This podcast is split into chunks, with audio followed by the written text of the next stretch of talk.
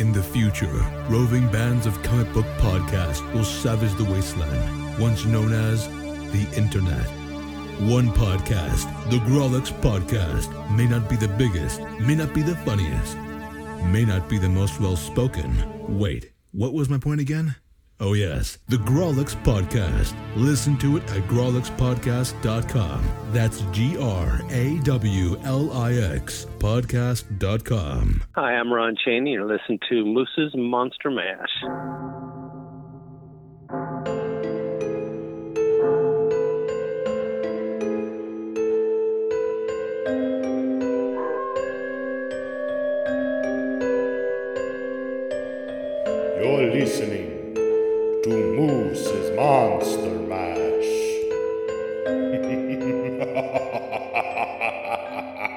Welcome, horror hounds, to another all new episode of Moose's Monster Mash. I am your host, Moose. Joining me today is a fantastic actress.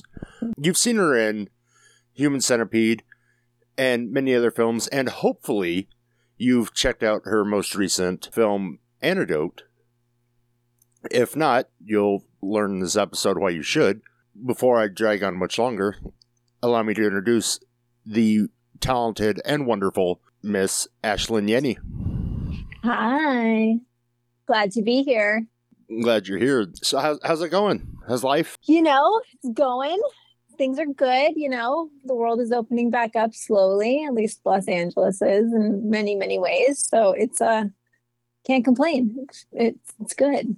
So, this new post COVID world, post COVID, Yeah. post restrictions world, I guess, COVID's here to stay, uh, is different. But it's good to be getting back to almost normal. Yeah. I mean, the thing is with, with my industry though, it didn't, it changed and it's kind of sticking a little bit, especially the audition process. like everything became a self tape. And, you know, it was kind of going that way prior to COVID. But then, you know, when COVID hit, everything became a self tape. And casting directors are really digging on that. And so you, as an actor now, you basically have to, you know, have your own studio in your home to record yourself now, which is fine. I mean, we all do it. You know, we all adapted, but in-person auditions are are very uh you know, select these days. So, um it's interesting how COVID has has changed us, but also sometimes it's made it a little bit better, but at the same time, I kind of I miss an in-person audition. I'm complaining, but um, yeah. So I, I- I think there's a lot of changes that we saw during the last year that probably will stick. I mean, there's going to be a lot more people cognizant of, you know, hey, if I'm sick, I should probably stay home. Yeah. And even the amount of work that people can get done from home rather than going into an office setting per se. And like, you know, it's it's just an interesting, you know, I know a lot of people who went remote and they actually moved to different states where they could still keep their job.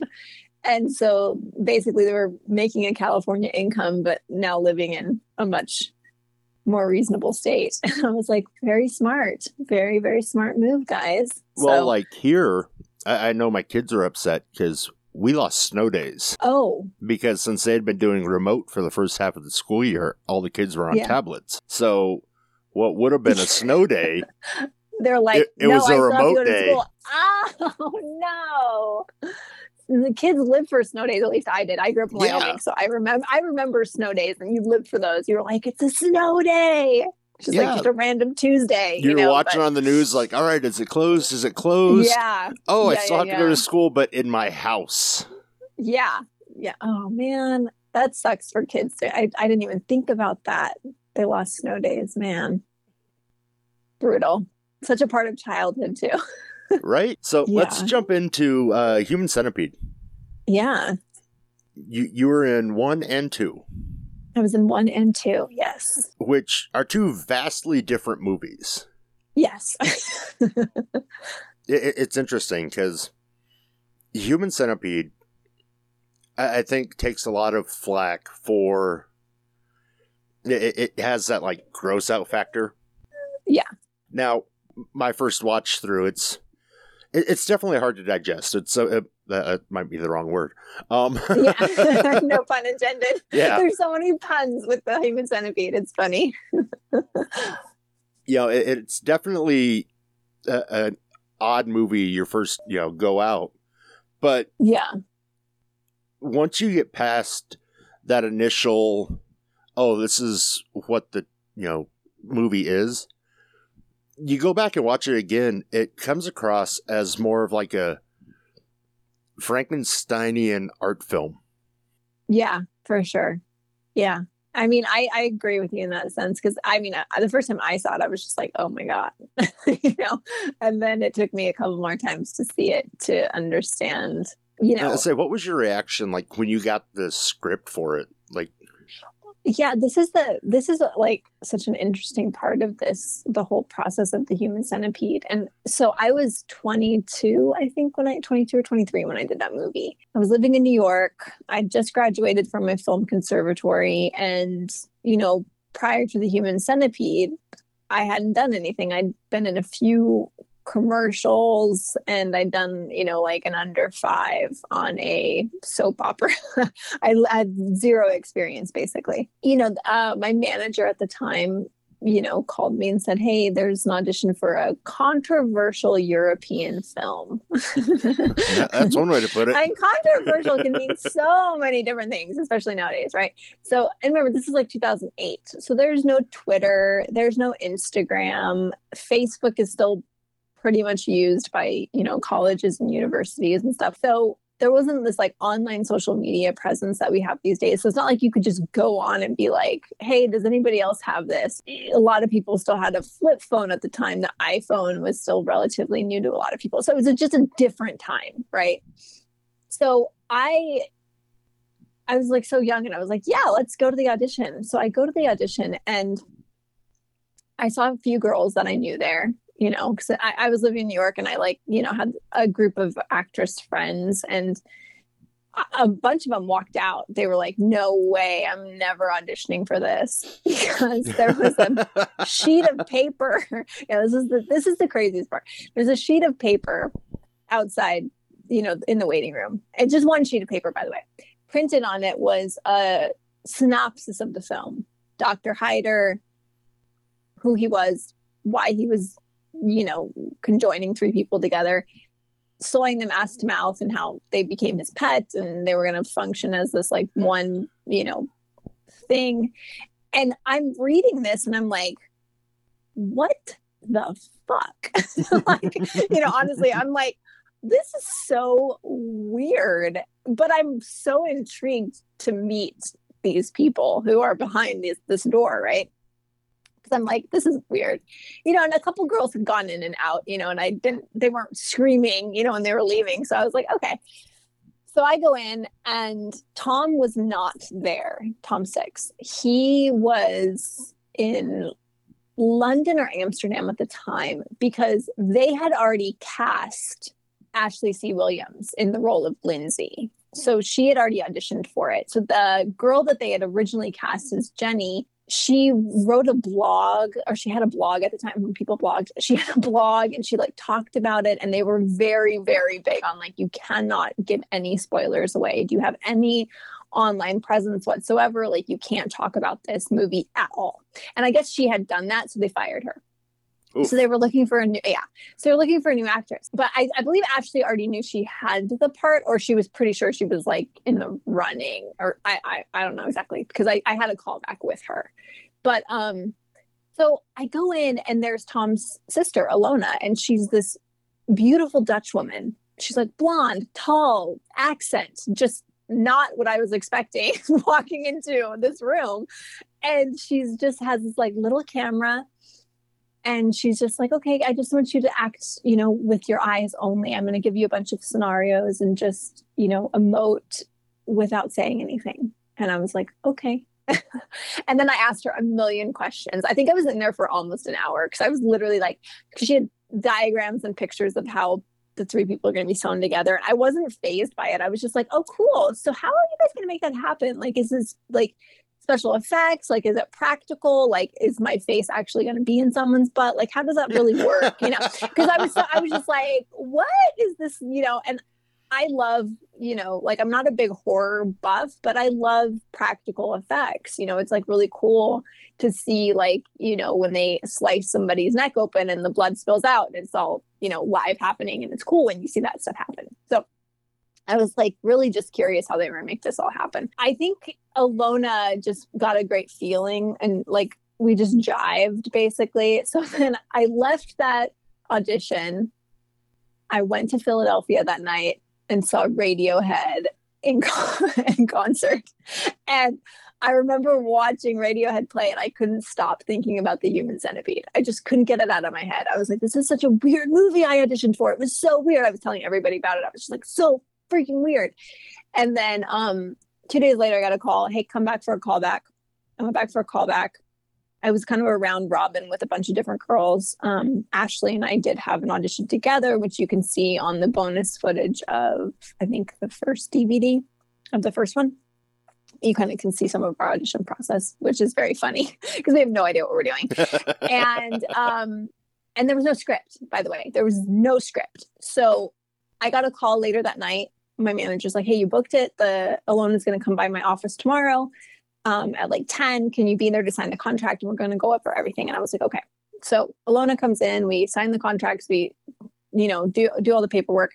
And I literally have to leave like four or five days later. It was very, very quick for me. I, it was a quick, quick turnaround. Like I didn't have a lot of time to prep.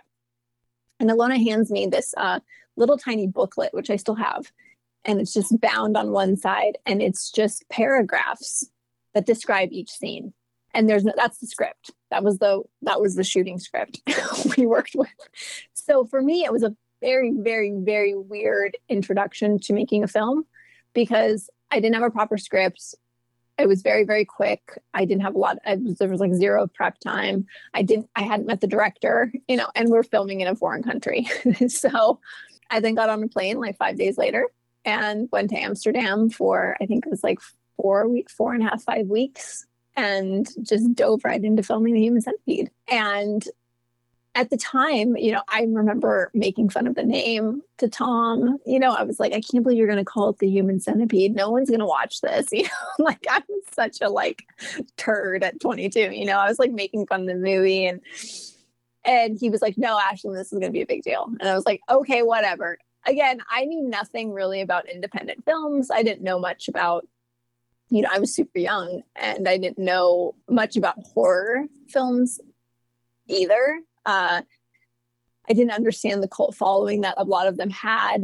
Um, and then fast forward, so we filmed the movie, fast forward to a year later, in New York, I get a call, hey, it's playing at this this uh, film festival in London.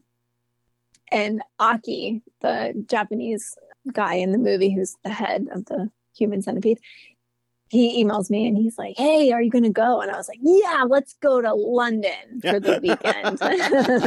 Mind you, production's not paying for any of this. You know, it's just like us being crazy kids. And so Aki and I go to London and um, like separately, but we, you know, met up there he like texted me and said, "Hey, are you? What are you wearing to the screening?" And I was like, "Oh, I brought I brought a dress." And he was like, "Cool, I brought a suit. Like, let's dress up for our movie premiere." And I was like, "Yeah, let's do it. Like, when else is our movie gonna play in a theater?" That's like my thinking behind it. So we walk into this theater in London, and um, there's 1300 people there to watch the movie. Holy shit. and I was like, huh? What? I, there was over a thousand people there. And I was like, what is going on? And then literally we walked out of the movie theater and there was just insane amount of press. I mean, it was at Fright Fright Fest, which is the largest, you know, you in the UK, it's the largest horror film festival. And this was its prom- like Human Centipede was making its basically premiere, you know, for the festival circuit at this point. And I was I that's really when it started. I was like, okay, so people are interested. People like this. And Tom just looked at me and was like, get ready. And then literally for like the next, I would say good like four or five years, it's all anybody wanted to talk about. and then I followed it up with doing part two. You know, I had signed on to do part two even before part one came out. So Tom had finished part one. And then he had called me and said, Hey, I want to do part two. I want to shoot it in London. This is going to be the basis of it. Everything we didn't show you in part one, we're going to show in part two. And I was like, gross. Let's do it. and and uh, it was really gross. Like it was really part two was disgusting. Part one wasn't disgusting to film. Part one was actually not that bad. I hate saying that because people always want to hear it's disgusting. Um, part one was really just very uh it was very it was really nice and it was honestly really nice to film. It wasn't bad. Like the way we shot the human the centipede stuff like all that stuff it was just wasn't bad. Part two now was bad. It was gross. It was just it was the same concept but it just where we were filming and the conditions were just because it needed to look gritty it needed to look raw it needed to look you know like not like not polished nothing like the first one and it was really and there was more of us too. So there was more bodies to wrangle and it was just uh it was really really gruesome to film part two But see, and yeah, that, was, that was the uh, big difference. I was like, like the first one, yeah it comes across as like this art art film. yeah it's really really and the dp did a great job we filmed in this beautiful home that we destroyed but you know we filmed in this it was everything was white and pristine and just very clinical and very medical and just like you know they they also because you know tom and Lona were working with you know a german actor dieter laser and then aki who is japanese and then the two american girls. And so they really just wanted us to feel all very very comfortable. So they took really really good care of us. You know we didn't work super long hours. We didn't you know they fed us really really well. We had really great transportation. We had really great accommodations. And so it was just it was just really we had really lovely days off where we could go into amsterdam and bop around and like you know go smoke a blunt and walk through the red light district you know what i mean like it was just like this like really great like experience and part two did have that as well but you left way more fucked up because of what you were filming in part two because it was just so gross like the pregnant woman everything in part two was just the band-aid ripped off and it was so gross um I say it. Part two Yeah. felt more like that grunge horror yeah slasher was- movie. Ugh. Yeah I, I had a hard time i i think i cried i had to call my mom like a few times and cry because i was like it's so awful what we're filming And you say know? two was a lot more visceral.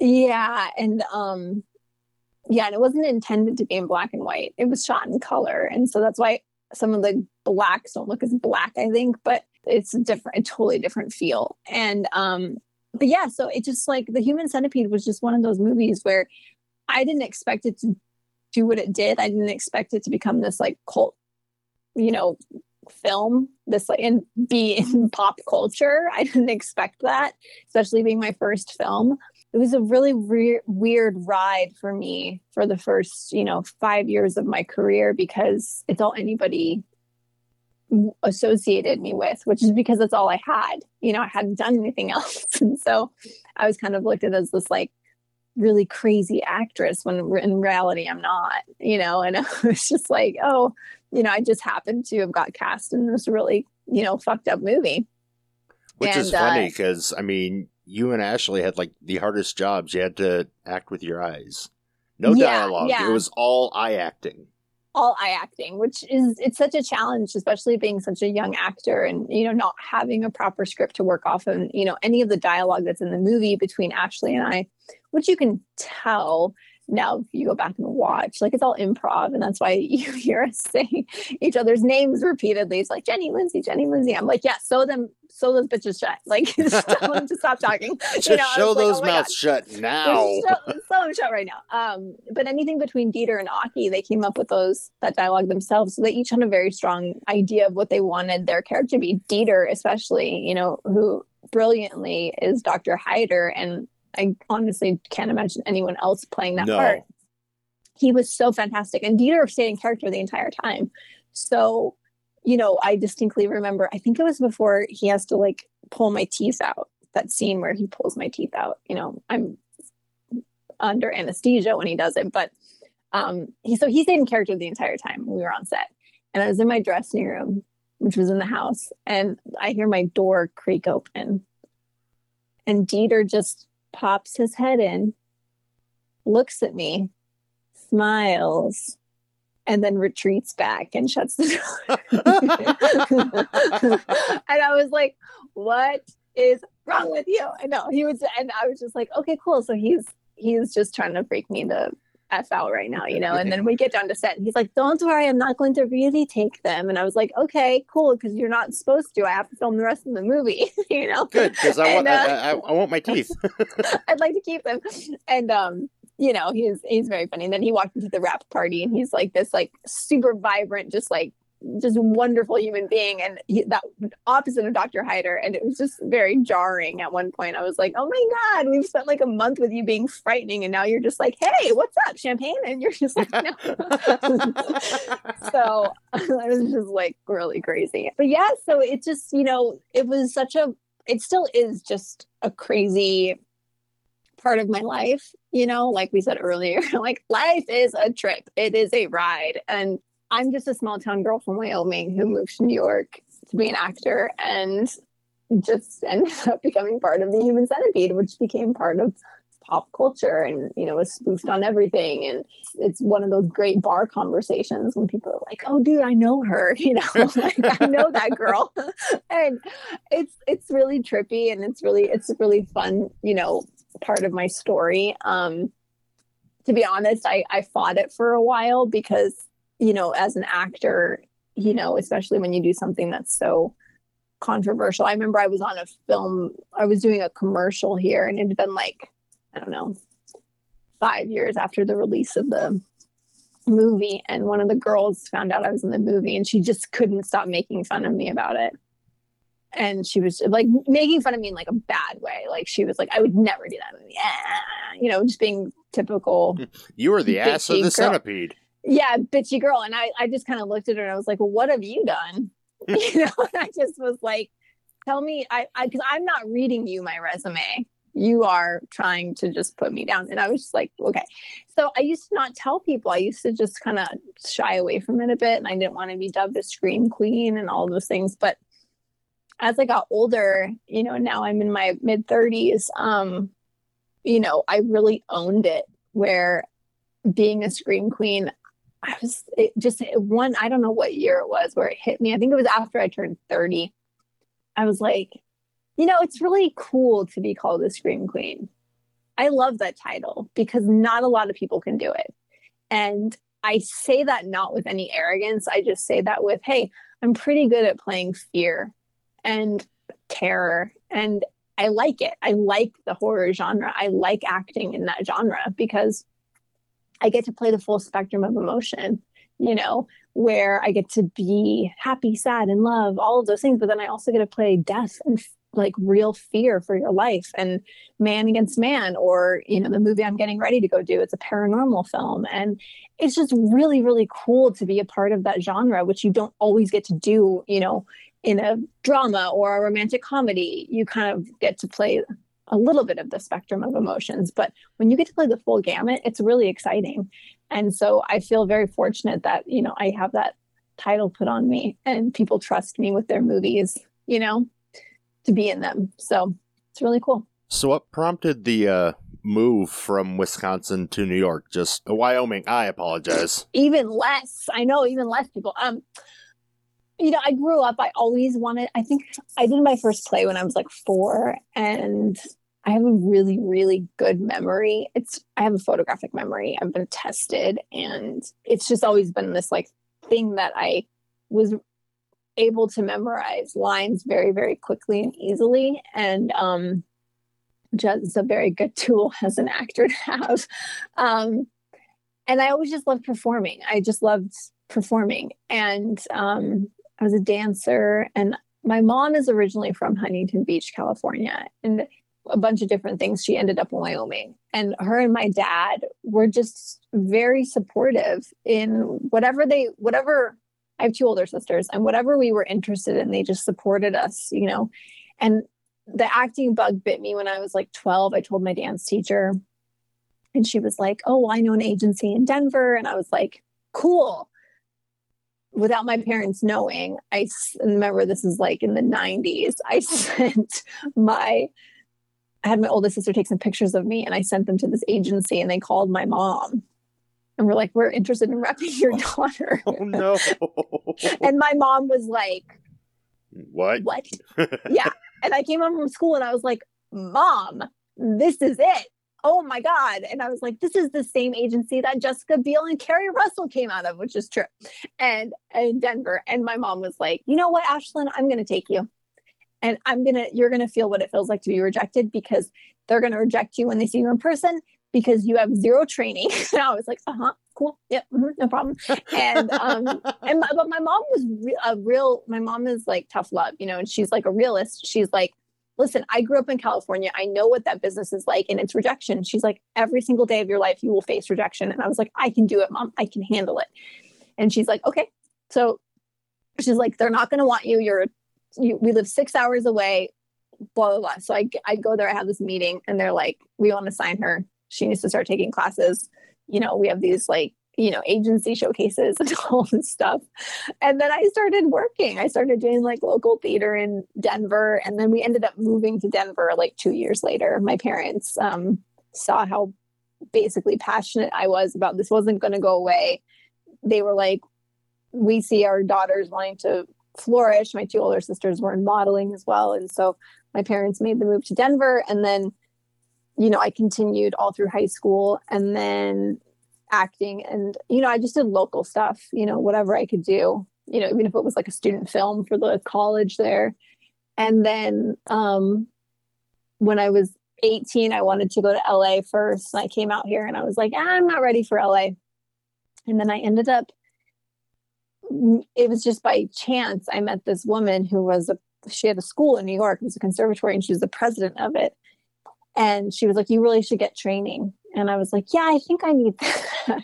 I think as you know because i wasn't really interested in the fame of acting i was really just interested in the art of acting and the craft. And she was like you should move to new york. And i was like i've been to new york. I don't like it. And she's like well maybe you'll like it again. So she was really convincing.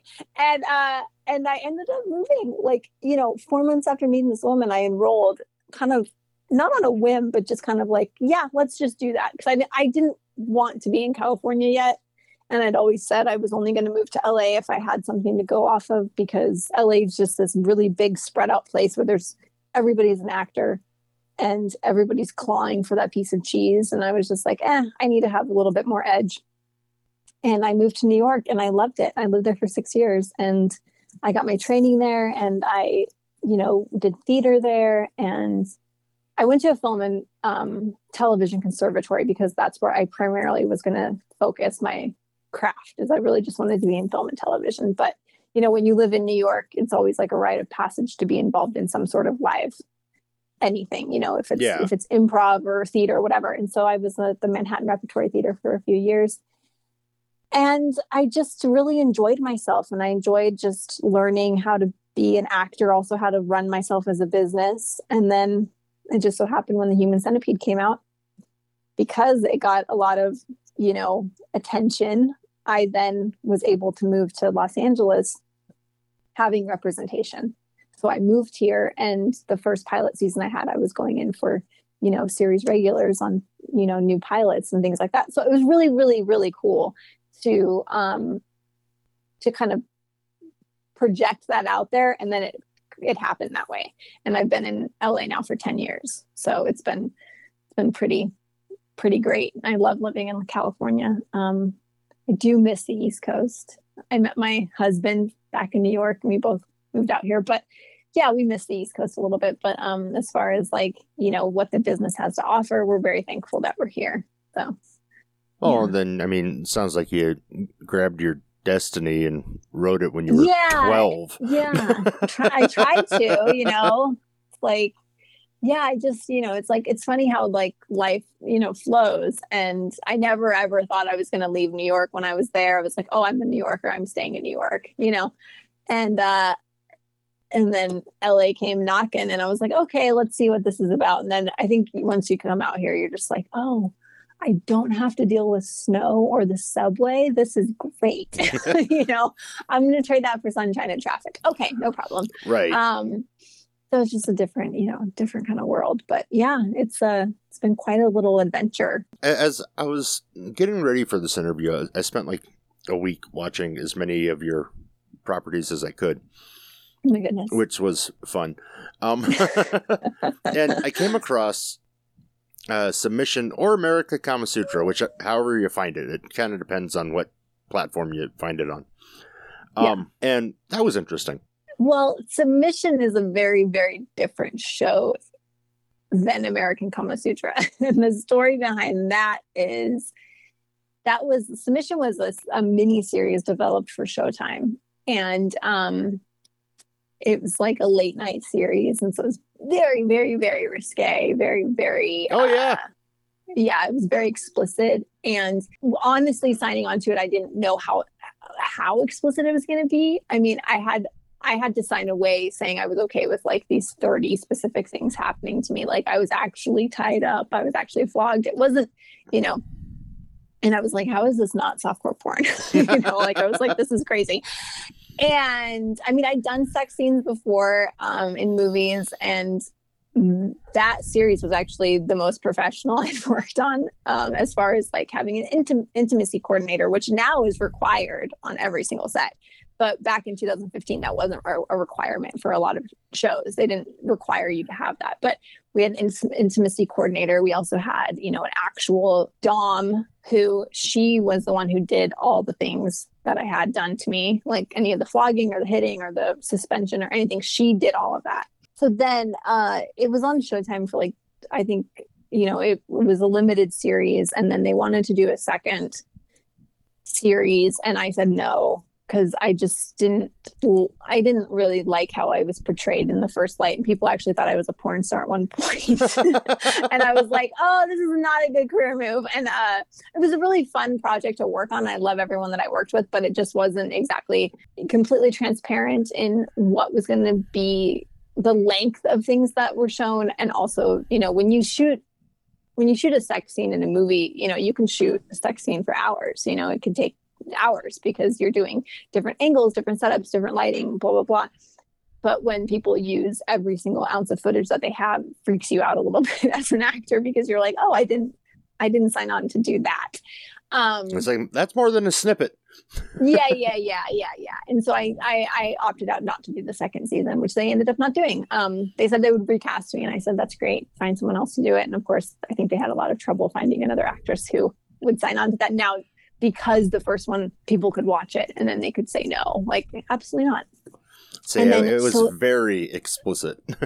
yeah, and then um, in uh, then they the producer sold it to a European um, distributor who then took out all the sex scenes and everything and basically made it a movie called American Kama Sutra, which is a completely false name. It should not be called that. It's very silly that it's called that. Um, and they put it out there as like this romantic comedy years later. so I have nothing to do with any of it. I don't even know where I don't I don't understand it. Even the director was like, that was a really weird move. Like, you know, as far as like what why the producers did that, because it's a very it's just very, very different. If you watch submission and then you were to see American Kama Sutra, you would yeah. it's it's just it's a very weird it was a very weird job. I say yeah. the, the the movie version is it, it's weird. It's like the opposite of what normally happens because you know normally a movie gets toned down for TV. Yeah. Um, in this case, TV got toned down for the movie. yeah because i mean well showtime so showtime and hbo you know they can show everything you know And yeah, it was a want. very uh, tame movie. I was just like, okay, yeah it's weird. It's a romantic comedy. It's like really weird. Like i mean i only watched like part because i didn't i didn't care to watch it. And but i was like that's silly. And then i was also like that's a really really dumb name. And i think the producers the i don't know who they are but the distribution company actually tried to get me to like plug it and i was like i have nothing to do with this it's like I don't want to. No, I was like, no. I was like, I don't even plug submission. So I was like, no, I'm not even. I don't even talk about it. So I was like, not a not not a thing. Yeah, it's very interesting. That's what happens in Hollywood. oh, I bet. So It did lead me to wondering, though, because I, I have noticed throughout your body of work, you do body work. You you show your body a lot, and um, I was wondering, given everything that's like come out of Hollywood scandal wise and things like that, what kind of safeguards like do you have in place, and like what kind of tips can you give up and coming uh, well actresses to make sure that they're comfortable in like a nude scene or something Yeah. like that. Well, it's interesting because, like, you know, in the Human Centipede, my first movie, you know, there's nudity in it, but it's not sexual, and it's a it's a very like degrading nature. And then the first nude scene I actually did um, was in a film. Sex scene was in a film called um, Fractured, Mhm. and um, it was a big deal to do that scene. You know, it was a very, it was very uh, raw. It, the way that they shot that was just not as like it, it was. It was. It was a, a submission. Even though submission showed a lot more, filming the fractured scene was much much more difficult because you know the actor in it didn't have to wear a cock sock, which is something that covers him completely. I didn't have to wear, you know, a, a merkin, and and in submission we did. So it was like it was just like so different. Um, and what I tell tell actresses is, you know, because I have done nudity before, and um, is you have to be very very comfortable with one knowing that it's going to be seen forever and you will probably it will show it it will put you in a different category because once you do nudity every job you do after they will ask you to do nudity. Even if it's not um in the script they will find a way to make you naked. Because Jeez. that's just you know they're like oh she did it once maybe she'll do it again. Uh, know your worth because you know i'm not doing this for free. So if i'm nude in a film you can be sure i'm getting paid for it um, which is like I tell a lot of actresses you know don't just be naked because you're like you really want a part. Like be naked but know your worth. Like know your number. Like and know like hey if you want me naked in that scene it's going to cost you x amount of dollars. And bottom line they probably won't pay it because they either it's not in the budget they can't afford it or they will because they're like okay cool. Um Either way, it's a win-win. either way it's a win. I was like but you as an actress you know as a young actress going into it i would say hold off as long as possible. Um i unfortunately because i did the human centipede and it was i there was nudity in it again it was not of a sexual nature but because there was nudity and because of the context of that movie a lot of the movies i did after that a lot of the projects i did after that had very um you know explicit scenes in it or nudity in it that you know it was just like okay and then like for instance i did a movie called the scribbler and that character actually had a had a condition called vestiphobia which is the fear of being trapped in clothing and i auditioned i i was you know brought to the director and producer of that movie and they were like listen your character's naked the entire time because she doesn't wear clothing. That's just your character. It's a it's a graphic novel. She's in the graphic novel. We're not just asking you to be naked. And I was like, oh, this is actually a really cool, like, you know, character because I didn't know this condition existed. And some people do have it where they just don't like being in clothing. And so again, that wasn't like of a sexual nature, but I was completely nude in that movie where you can see like full frontal and behind and everything. And that was really hard to feel comfortable to do because you know I'm literally just walking around set completely nude filming and you know I'm working opposite some pretty talented actors who were like you're so brave. And I was like am I or am I nuts? I don't know. A little of And, both. um a little of both. But you know I did a lot of nudity when I was you know it early on in my career. And now that I'm in my mid 30s and I'm a mom now I don't do it. Um I haven't done nudity in quite a while uh, because it's just not something that interests me anymore, unless it's part of the story for a specific reason. Um, but I can always pretty much find a reason to not be nude. You know, if it's in the story, I can be like, does she really have to be naked at this moment? Or, hey, yeah, I know she's in the shower, but you you don't have to see everything. It's already implied. You know, and and no so, one's taking a um, shower with their clothes on. Yeah yeah yeah. I was like it's implied so um yeah it's just it's it's one of those things as a new actress i would tell people I, I've, I've actually had I actually discussed this with a gentleman for his book that he was writing about nudity and acting. And i always you know i said the same thing. I said you know you you hold off as long as possible and know your worth. And also if you don't feel 100% comfortable doing it then don't do it. I never felt uncomfortable. Um I don't have any body issues. You know, I have friends who do, where they see themselves like body dysmorphia or they have maybe an eating disorder or something. And it's like, I don't have any of those things. I just look at it as a body. And if I am in my past, you know, when I was nude in things and there was like sex scenes, I was like, yeah, you know, that's the sex scene. Like, of course, that's how people have sex. Of course, you don't wear any clothes. Girls don't wear a bra when they have sex normally. Like, they just don't.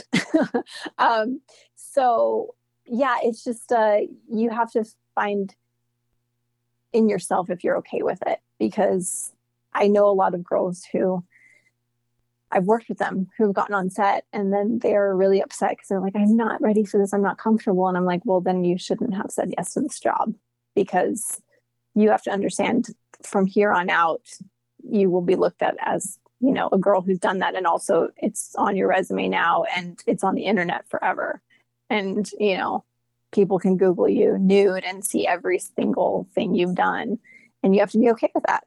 And if you're not then don't do it. And uh, i think nowadays enough girls give away so much on instagram. I'm like you're giving it away for free. I'm like Get paid for crazy. Yeah get paid for it man. Like do it for art do it for a job but don't just give it away for free. But yeah. So let's talk good stories. Yeah. I just recently watched your most recent uh, release, Antidote. Yeah. And it has a really good story. And without giving too much away, I guess the best comparison I can give it make to it is early Saw films in that it has that like punishment for something uh dynamic. yeah um It, it's gorgeously shot, which, you know, considering I think you guys were on what, maybe two locations by the looks of it? Well, yeah, I mean, the majority of it takes place in the facility, but I mean, the when I like without giving too much away, when I, you know, there's an escape scene that was all shot in Topanga Canyon. Then there's, you know, there's like there's probably like six or seven total locations, but the but the for the main film we're shooting just one place. We shot predominantly, I think it was like over 20 some days were just shot at the facility. So, So- yes. And what I liked the most about it, even before I watched it, was the idea of because it taps into like an innate fear that everyone has of being put under. Put under, yeah, yeah. It was that uh, your character gets put under in the hospital and wakes up somewhere entirely different. Yeah. Terrifying. It's like, are you kidding me? yeah. It's a huge fear. It's like a huge fear in like most human beings where it's like, you know, because any any surgery, anytime you go into a hospital, it's uncomfortable. It's like because hospitals are are built that way. They're just sterile and cold and creepy and you know you're just like okay cool you're drugging me and i have no idea what you're doing. Please don't hurt me you know? And um yeah it was uh i think peter and matt toronto the guys who wrote the film you know peter obviously directed it as well um you know they had a i i liked the story because when i read the script i didn't i didn't know the ending. I didn't know what was coming. Now a lot of people have watched the movie and were like i knew it from the beginning. And i was like well you're smarter than i am. Or maybe you just watch more movies than i do. But i didn't see it coming when i um read the script. So when i got to that scene with Hellenbach and sharon um in his office and it, everything is kind of unraveling and being explained i'm like oh shit okay okay and then you start to see like parts of it throughout that you're like oh yeah this makes sense Because I remember one guy interviewed me and he was like, Yeah, I knew something was up because the security in that place, there's no security. and I was like, Exactly. And he was like, Really, there's no way out. You know, there's no way out. So it doesn't even, they don't need security. And I was like, Yeah, yeah, yeah. So it was like all these little tiny things that were peppered throughout you know if you if you kind of pay attention you can see where it's leading so well, it's like I knew there was a, I I knew there was going to be a twist. Yeah. I didn't know what the twist was. Yeah. So I, I was kind of happy when. Now I I will say there's a part where she's explaining something and it's like, oh okay, it clicks. Yeah th- that's what's going on. But up until that part, it's just like, oh, what the, no, there's what the fuck is going on in this movie? yeah yeah yeah You know, weird shit keeps happening. yeah Like, what are these people getting punished for? Who's doing the punishing?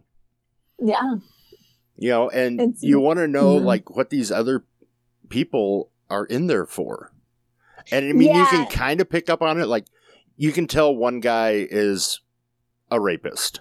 yeah you learn so you kind of discover that's one thing about you know it's a movie it's not perfect where i kind of wish you know there was a little bit more about each of them just a little bit more story because um i just like that a lot. I understand it's sharon's story but you know i i like to learn about you know the whole cohesive picture and so i just wish there was a tiny bit more more, more about everett maybe or you know cassandra you do learn about but even Hellenbach, if you would have seen a little bit of flashback maybe of him or something. But again, we don't have the budget for that. You know, it's an independent horror feature. So I say, I think You know, Everett's the only one you don't really learn about.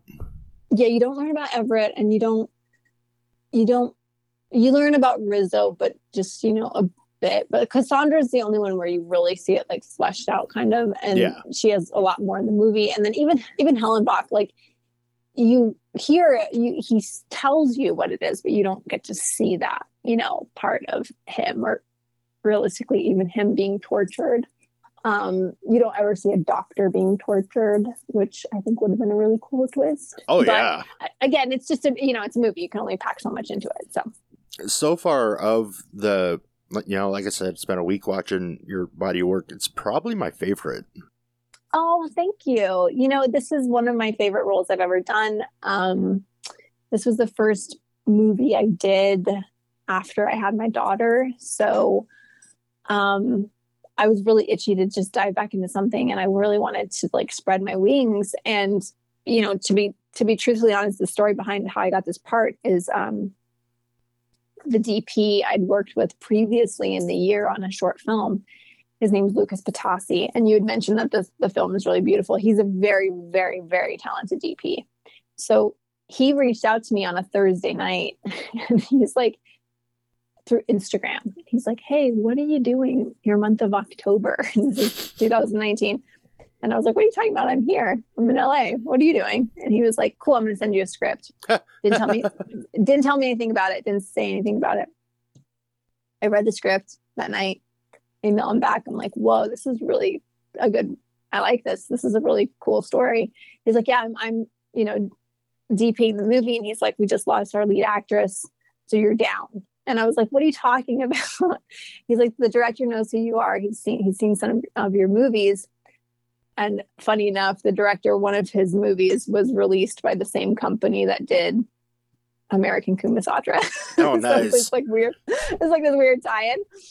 And um, so he was like, he knows who you are. Uh, you were already on the short list of actresses they were considering, but they obviously with this other actress because she's she's a name actress basically. She, you know, she's got lots of television credits and she's more established, blah blah blah. But she dropped out, and we start filming on Monday.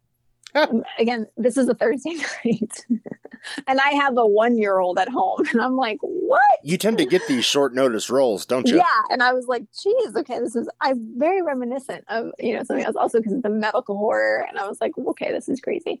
Um, so then I had a phone conversation with Peter. Again, I hadn't met him yet. I had a phone conversation with Peter and one of the other producers, and I'm like, "Yeah, like this is." I was also just like ready for it. I was ready to just like dive into something really, really cool, and I was ready to just kind of spread my wings, especially now being a new mom and having so much more depth and life experience that you get becoming a parent. And so I was very, very excited to just dive in. And I did.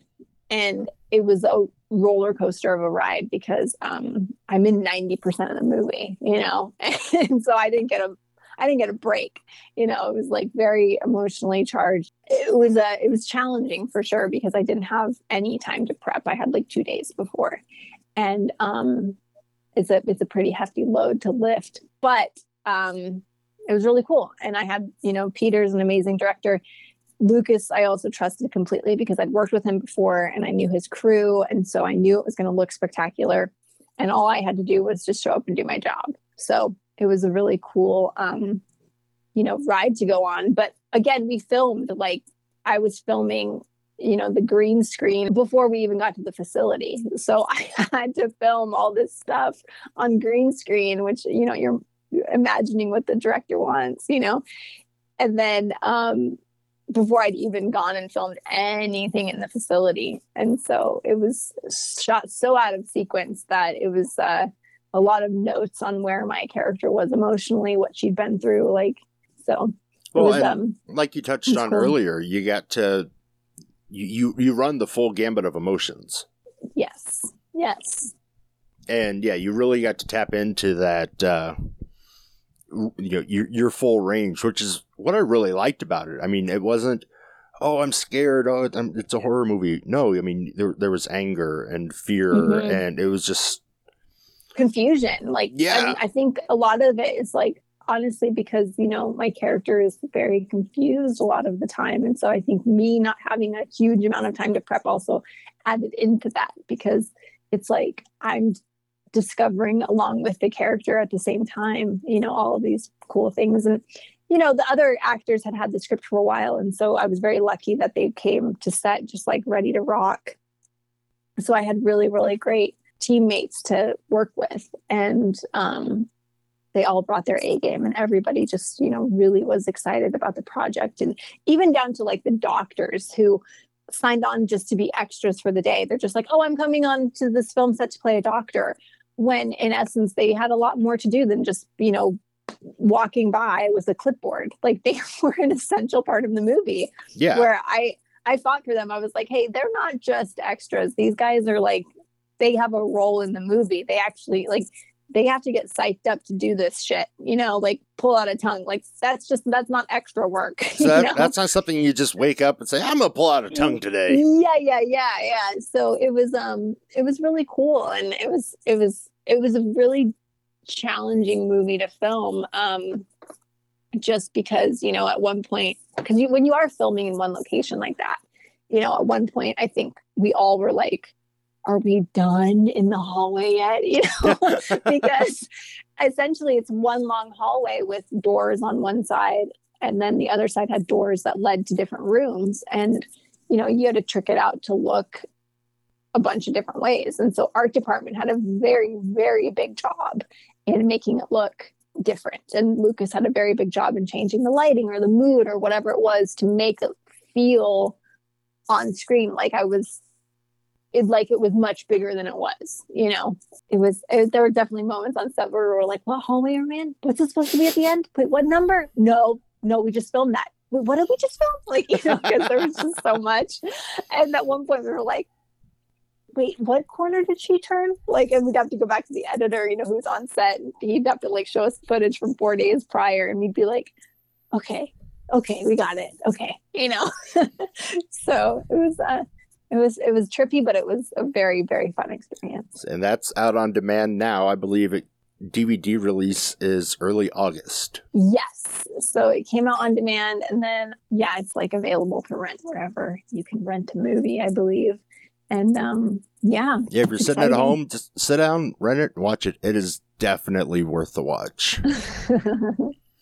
well thank you I know you got to bounce soon. So, what uh, upcoming projects do you have? I think you mentioned something on Twitter about They Watch. Yeah, so I'm getting ready to go to Pennsylvania. I'll be in York, Pennsylvania, um, for about a month, uh, mid July to mid August. We are going to be filming a paranormal film called They Watch, and um, honestly one of the scariest scripts I've ever read.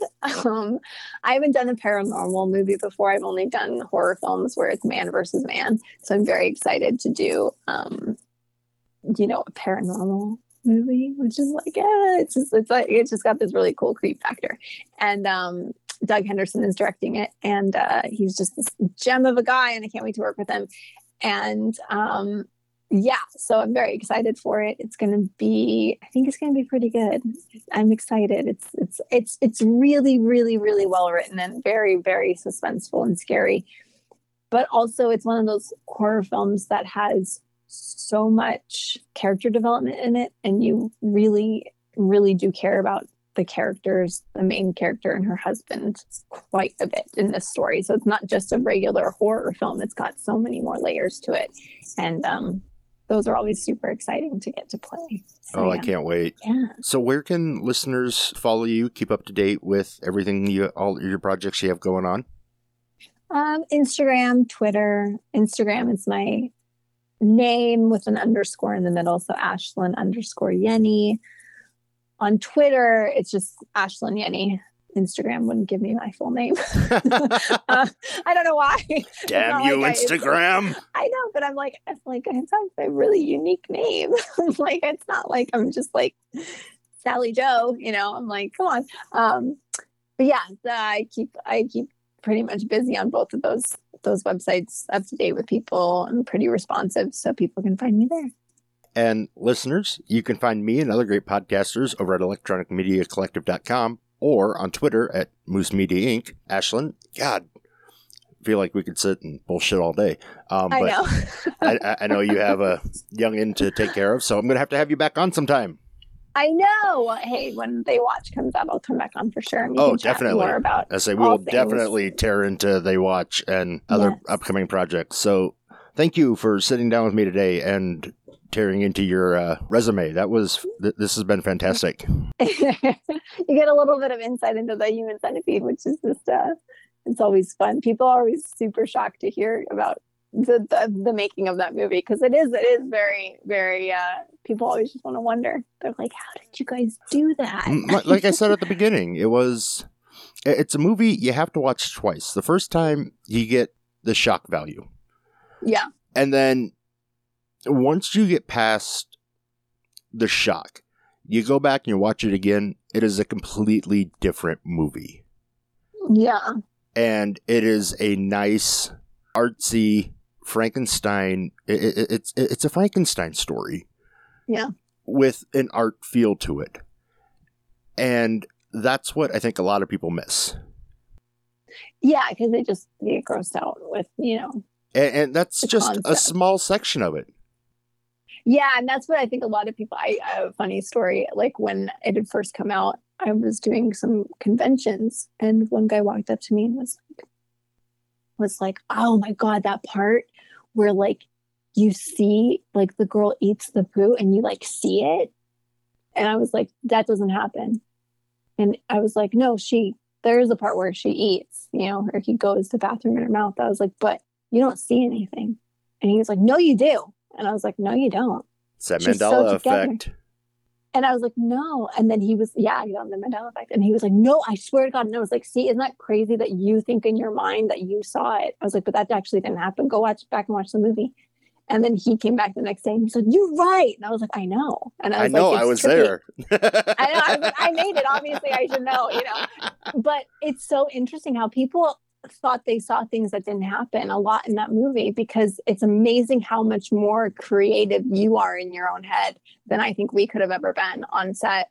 And Tom really, really, that was his kind of like thing about the human centipede is he's like, I love making a movie when people leave, but they can't stop thinking about it Oh and yeah. I know that when I auditioned for it, it got into my head where I was like, I can't stop thinking about this movie. like, and I just auditioned for it, you know, the story was just so trippy. And so he did, he's, you know, he did a good job with, you know, getting into people's minds. if you want it, I, think you have a long, successful horror career ahead of you. Well, thank you. You know, I, I, again, I've said this before. I love making them. I love being in them. And um, it's just, they're, they're such, it's such a fun genre to work in. I'm very, very thankful. That's where I started. Um, because the horror genre is very uh op- like open to new actors and they're very you know forgiving if you're not ex- like perfect right out of the gate. You know human centipede was obviously my first movie and i wasn't exceptional in the movie by any means but you know it was just me you know cutting my teeth on something. And you know people you know really embraced that movie you know in the horror world. And um i'm forever grateful because i now get to work in a really cool genre and i hope i get to make more and more you know better and better i mean hopefully one day when i'm old i'll get to play like the creepy killer you know That's that. That's Like- always the goal. You know, you see, your, yeah you, know, exactly you work your way up till you become the slasher. till you become the slasher yeah so Can't wait to have you back on. Talk about they watch. yay And until next time, horror hounds, mash on.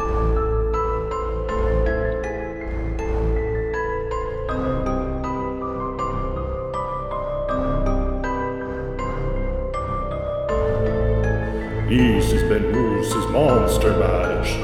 Come back for more chills and thrills if you dare.